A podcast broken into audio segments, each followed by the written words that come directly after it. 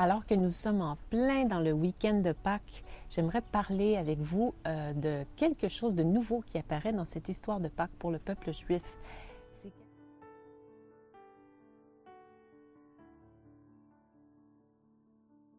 C'est quelque chose qui peut sembler un petit peu mystérieux, mystique, mais à vrai dire, euh, ça nous parle aujourd'hui. Vous allez voir où je veux en venir.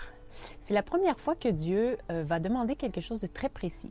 Et il va demander à son peuple, sept jours avant l'Exode, donc sept jours avant la délivrance, avant la sortie justement de l'Égypte de l'esclavage, Dieu va demander quelque chose et il va demander à ce que son peuple puisse manger du pain pendant sept jours. Ça, il n'y a pas de problème pour nous les Français, mais sans levain. Manger du pain sans levain et en plus, il va demander à ce que chaque maison, que dans chaque maison, il n'y ait plus aucune trace de levain. À l'époque, comme aujourd'hui, le levain, c'est pas compliqué. Si vous vous demandez, mais c'est quoi du levain? Probablement que vous savez, mais bon, c'est une partie, c'est de la farine qui est mise dans de l'eau, qui est fermentée. Et ça peut, euh, si on peut le vulgariser ainsi, c'est un peu comme de la pourriture. Et Dieu va dire, pendant sept jours, vous mangez du pain sans levain. Et aussi, vous sortez toute levure, tout levain de vos maisons. Je n'en veux pas.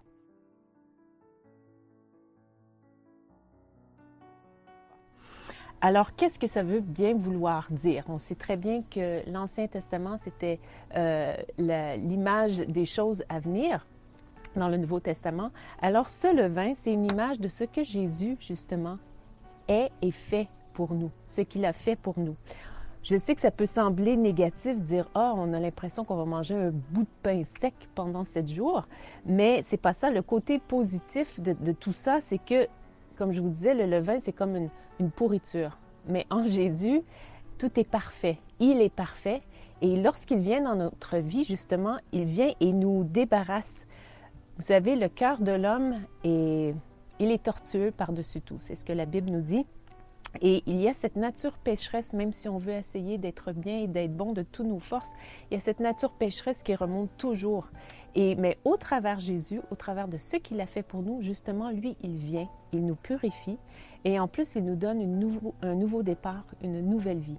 Donc, c'est ça toute cette petite, si je pourrais dire ainsi, euh, parenthèse concernant euh, le levain, cette histoire de, de, ne pas manger de pain euh, avec du levain.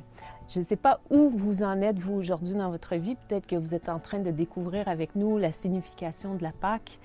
Et je veux simplement vous inviter, si vous voulez aller plus loin avec Dieu, si vous, avez besoin d'un nouveau départ, si vous vous dites, moi, j'aimerais bien être justement purifié, j'ai besoin de changer ma vie, eh bien, je vous encourage tout simplement à prendre contact avec nous euh, sur les réseaux sociaux, à peut-être aller sur notre site Internet, Mon Église à Paris et nous écrire un petit message et on va s'assurer, on va tout faire pour que quelqu'un puisse rentrer en contact avec vous afin que vous puissiez justement aller plus loin et que vous puissiez peut-être vivre euh, vraiment une nouvelle Pâque.